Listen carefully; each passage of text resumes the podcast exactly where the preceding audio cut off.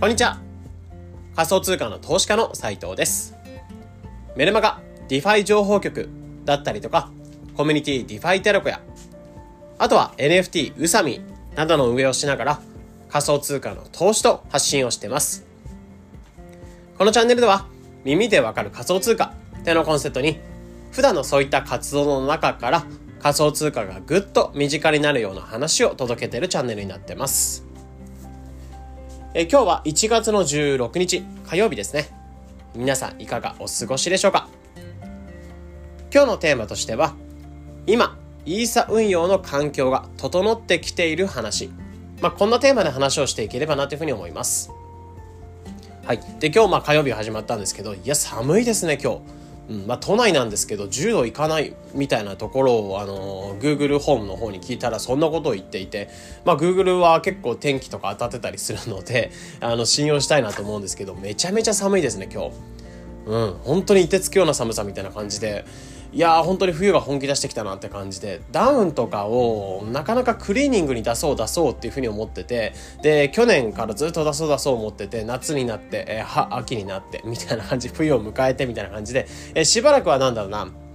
あの、フリースみたいな、えフリース素材というか、あの、スウェットっぽい感じで生活はできたんだけど、だいたい最近ちょっとあの、ダウンが必要になってきて。でもクリーニング出してないから、クリーニング出したらでもこの寒さ耐えらんないしな、みたいなところで、えー、クリーニング出したいなというふうに思いつつ、えっと、ダウンを着つつみたいな感じで、ちょっとあったかい日が、まあ、1週間ぐらい続いてくれれば、あの、ダウンをなんとか、えー、クリーニング出せたりするんですけど、ちょっと今の寒さだと普通の服じゃ耐えられないなってところではあるので、しかも、あの、子供の保育園の朝の送り迎えと、まあ朝の、あとは夕方の送り迎えみたいなところがあるので、結構その、着込まないと寒いんですよね、自転車が。うん。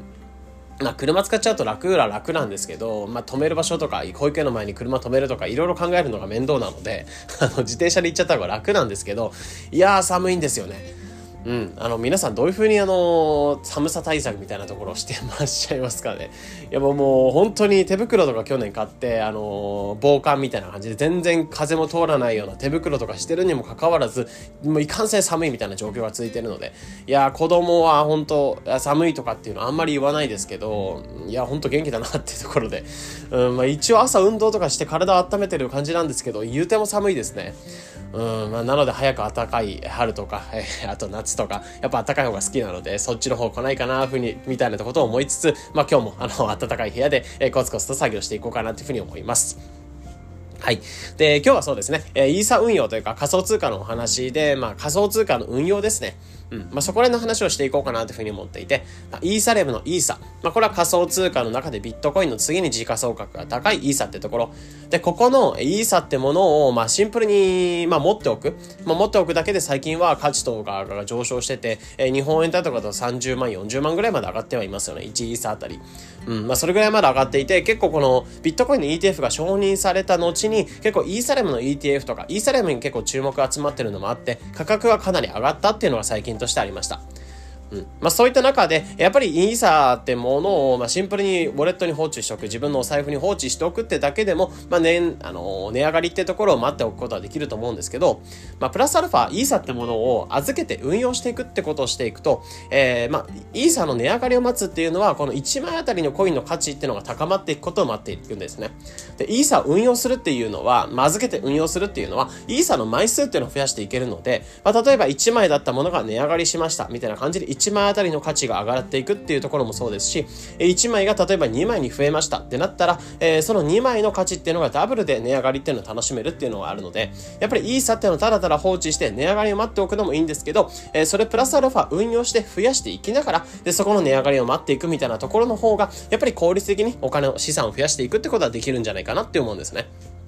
うん。まあそういった中で結構最近はイーサ、このイーサレムのイーサの運用、まあここをしていく環境がかなり整ってきてるなーって印象があるので、えー、最近のトレンド、まあ一番本当に最近まで出てきてるトレンドみたいなところも含めつつ、まあ今回は、まあイーサ運用の環境が整ってきている話なんかを、まあシェアできればなというふうに思います。まあ、正直ちょっと10分くらいで、まあ、まとめられるかどうかわからないので、もしかしたらあの、明日の配信にもまた、えー、ちょっと話せなかった部分に関しては話そうかなというふうに思うんですけど、まあ、なんとかちょっと10分くらいで、えー、今回の話していければなというふうに思います。えー、なので、まあ、イーサ運用とか、イーサ持ってますよとか、ね、仮想通貨やってますよって方とかは、ぜひ、えー、今回の話っていうのを、まあ、参考にしていただければなというふうに思います。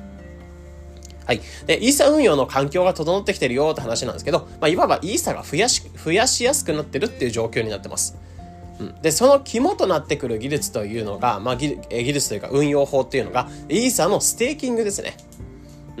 まあ、ステーキングっていうのはイーサっていうのを預けて投資していってイーサを増やしていくっていう運用法になるんだけど、えー、こ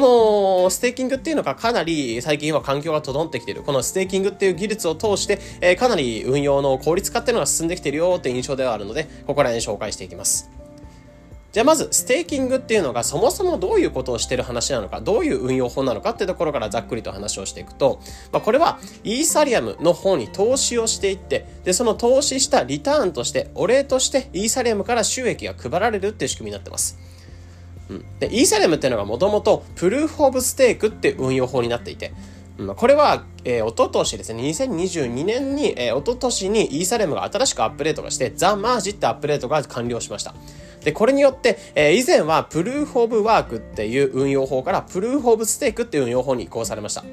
うんまあ、このプルーフオブワークっていうのが今ビットコインが主に採用してる、えー、運用法になってくるんですけど、まあ、いわばコンピューターパワーの強いもの、えー、マシンを使って、えーまあ、チェーンをガツガツと運用していくみたいなスタイル。うん、なので結構筋肉マンが道を支えていく一本柱で道路っていうのをブロックチェーンを道路って例えるんだったら、えー、結構筋肉マンみたいな人が あの道路を一本柱で太い柱で支えていくようなイメージになってます。うん、で、このプルーフオブステークってものは何かっていうと、まあ、投資家さん皆さんで道を支えていきましょうっていう運用法になっていて、うん、でこれは、えーまあ、基軸トークン、主にイーサリアムであればイーサっていうトークンを投資していく。まあ、投資家さん皆さんで投資をしていきながら、えー、道のセキュリティを強めていくみたいな感じですね。うん。なんで今までっていうのは国土交通省みたいな、まあ、超強い場所が、まあ、道を運営していく、えー、管理していくって感じのスタイルだったんですけど、まあ、イーサリアムの方は、えー、まあ、みんなで参加していくような、まあ、ブロックチェーンにしていくっていうところで、まあ、より分散的にしていくっていうところを目指して、えー、皆さんで投資をしていきながら、皆さんで出資をしながら、この道路っていうのを皆さんで使う場所なので、公共の場所なので、えー、まあ、お金を出し合いながら支えていきましょうみたいな運用法なんですよね。うん。で、これが、えー、 Proof of Work ってものから Proof of Stake に変わったことで、まあ、ステーキングってものが、イーサリアムのステーキングってものができるようになって、で、これでイーサに投資をしながら道を支えていくってことができるようになりました。うん、で、このイーサリアムのそのステーキングっていう仕組みを使って、この仕組みを通して、かなり最近効率化っていう、効率化、効率化してるってところがあって、まあ、イーサリアムにステーキングをすることで利回りをもらっていく、投資家さんっていうのはリターンをもらっていくってことができるんですけど、まあ、従来、まあ、そのままイーサリアムの方にステーキングしていくっていうのはかなり難しい状況になってるんですよね。うん。まあもちろん投資家さんはイーサリアムステーキングして、えー、利回りもらっていくってことはできるんですけど、えー、結構元本っていうのは必要だったり、結構ステーキングをしていく際に、この仕組みっていうのが難しかったりするので、えー、まあ一般の素人っていうのがズブズブの素人がイーサリアムに急にステーキングしますよってなったら結構サクッと投資できるっていう状況ではないんですよね。まあ、元本としては32イーサぐらい、32イーサっていうお金が今必要になってくるって言われていて、一塊が必要って言われていて、32っていうと、今例えばイーサリアムが30万、40万ぐらいだとしたら、数百万円のお金っていうのが、え、イーサリアイーサリアムにステーキングする際に必要になってくるんですね。まあ、これだと個々人っていうのが結構ステーキングしていくっていうのはかなり大変だと思うんですよね。うん。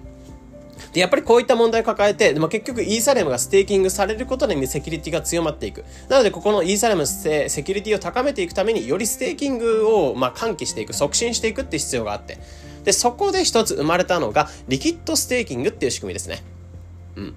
これは何かっていうと、まあ、個人でも簡単に、えー、投資ができる。かつ、まあ、少額で投資ができますよっていう。まあ、えー、まあ、ステーキング、イーサリアムのステーキングをより身軽にするしていくし、身軽にしていく仕組み。まあ、リキッドがより流動的っていう意味ではあるので、えー、まあ、リキッドステーキング、まあ、流動的なステーキングってところで、より多くの方がステーキングをしやすい、まあ、ような仕組みっていうのを整えたのが、このリキッドステーキングってものになるんですね。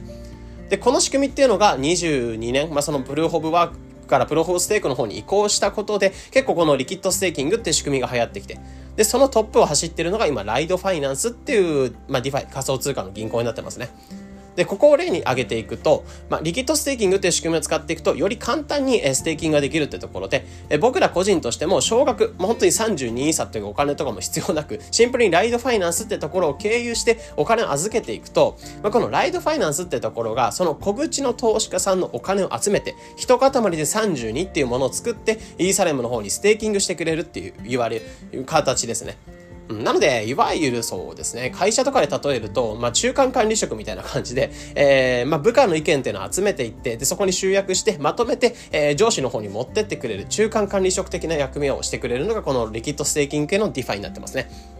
うん。まあ、ここのリキッドステーキングっていう分野がかなり、えー、預かり資産っていうのが伸びてきて、まあ、去年とか一昨年あたりから、まあ、伸びてきたんですけど、その、まあ、デックスってかって言われる仮想通貨同士の交換したりとか、お金を預けたりとかっていう分野のデックスの市場、まあ、なんかを、ここのリキッドステーキングって市場が超えてきた、まあ、預かり資産を超えてきたっていうところなんかデータとして出ていて、まあ、という感じで結構リキッドステーキングっていうところを採用するディファイっていうのはかなり去年とか伸びてきたっていうのがあったんですよね。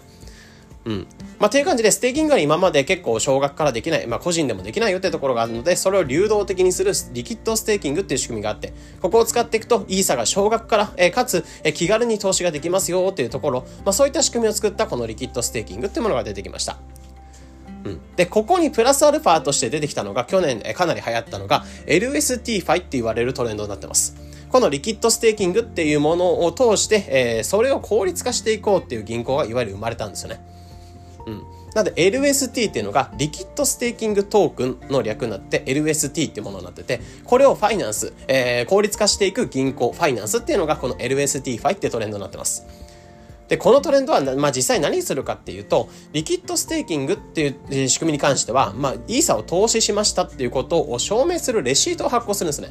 で、通常ステーキングをする場合っていうのは、イーサをステーキングしましたって場合っていうのは、まあ、32イーサという仮に塊を作って投資ができたとしても、まあ、一方通行で投資しただけで終わってしまう。それで利回りをもらってるって形で、預けてるイーサっていうのが、まあ、身動きができない状況になるんですね。まあ、結局引き出しをしたら、えー、まあ、引き出しをしたらそこの元本入れてない状態で利回りがもらえない状態になるので、えー、利回りをもらいながら、もっと効率的にこの預けてるイーサっていうのを運用できる方法ないのかみたいなところが模索されていて、で、そこで LA、LST ファイってもトレンドが生まれた、えー、仕組みが生まれたことで、かなり、えー、ここが、まあ、進んだっていう状況なんですね。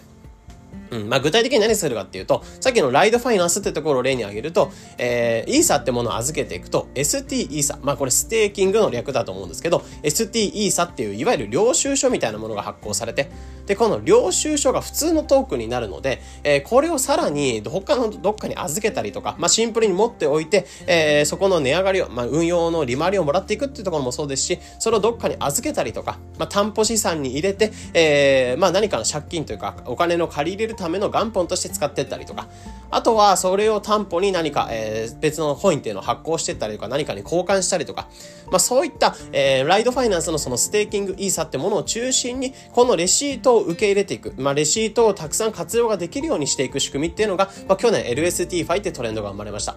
まあ、これがあったことで、かなりイーサのステーキングっていうのがかなり効率化したっていうところが一つあるんですね。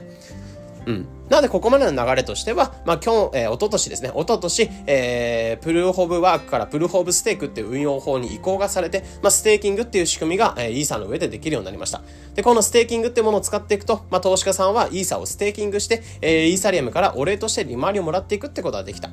まあ、なんですけど、ここっていうのは、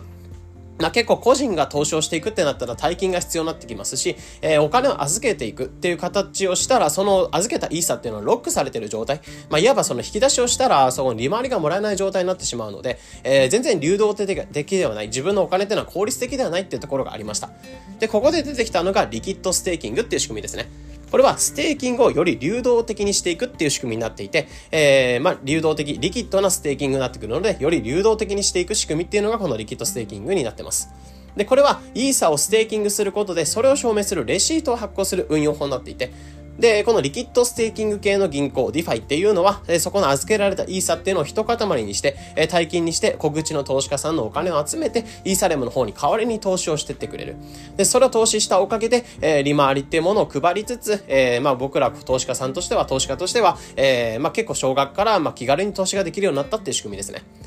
で、さらにさっき言ったように、イーサをステーキングしましたっていう証明書を発行するので、証明書をさらに他のところに預けて運用したりとか、えー、あとはそれを担保に何かお金を借り入れたりとか、あとはそれを何か他のトークンに交換したりとか、まあ、より効率化していく、いわゆる LSTfi、まあ、リキッドステーキングトークンを効率化していくファイナンス、まあ、LST ファイってトレンドが生まれたことで、かなり去年はトレンドとして生まれたって感じですね。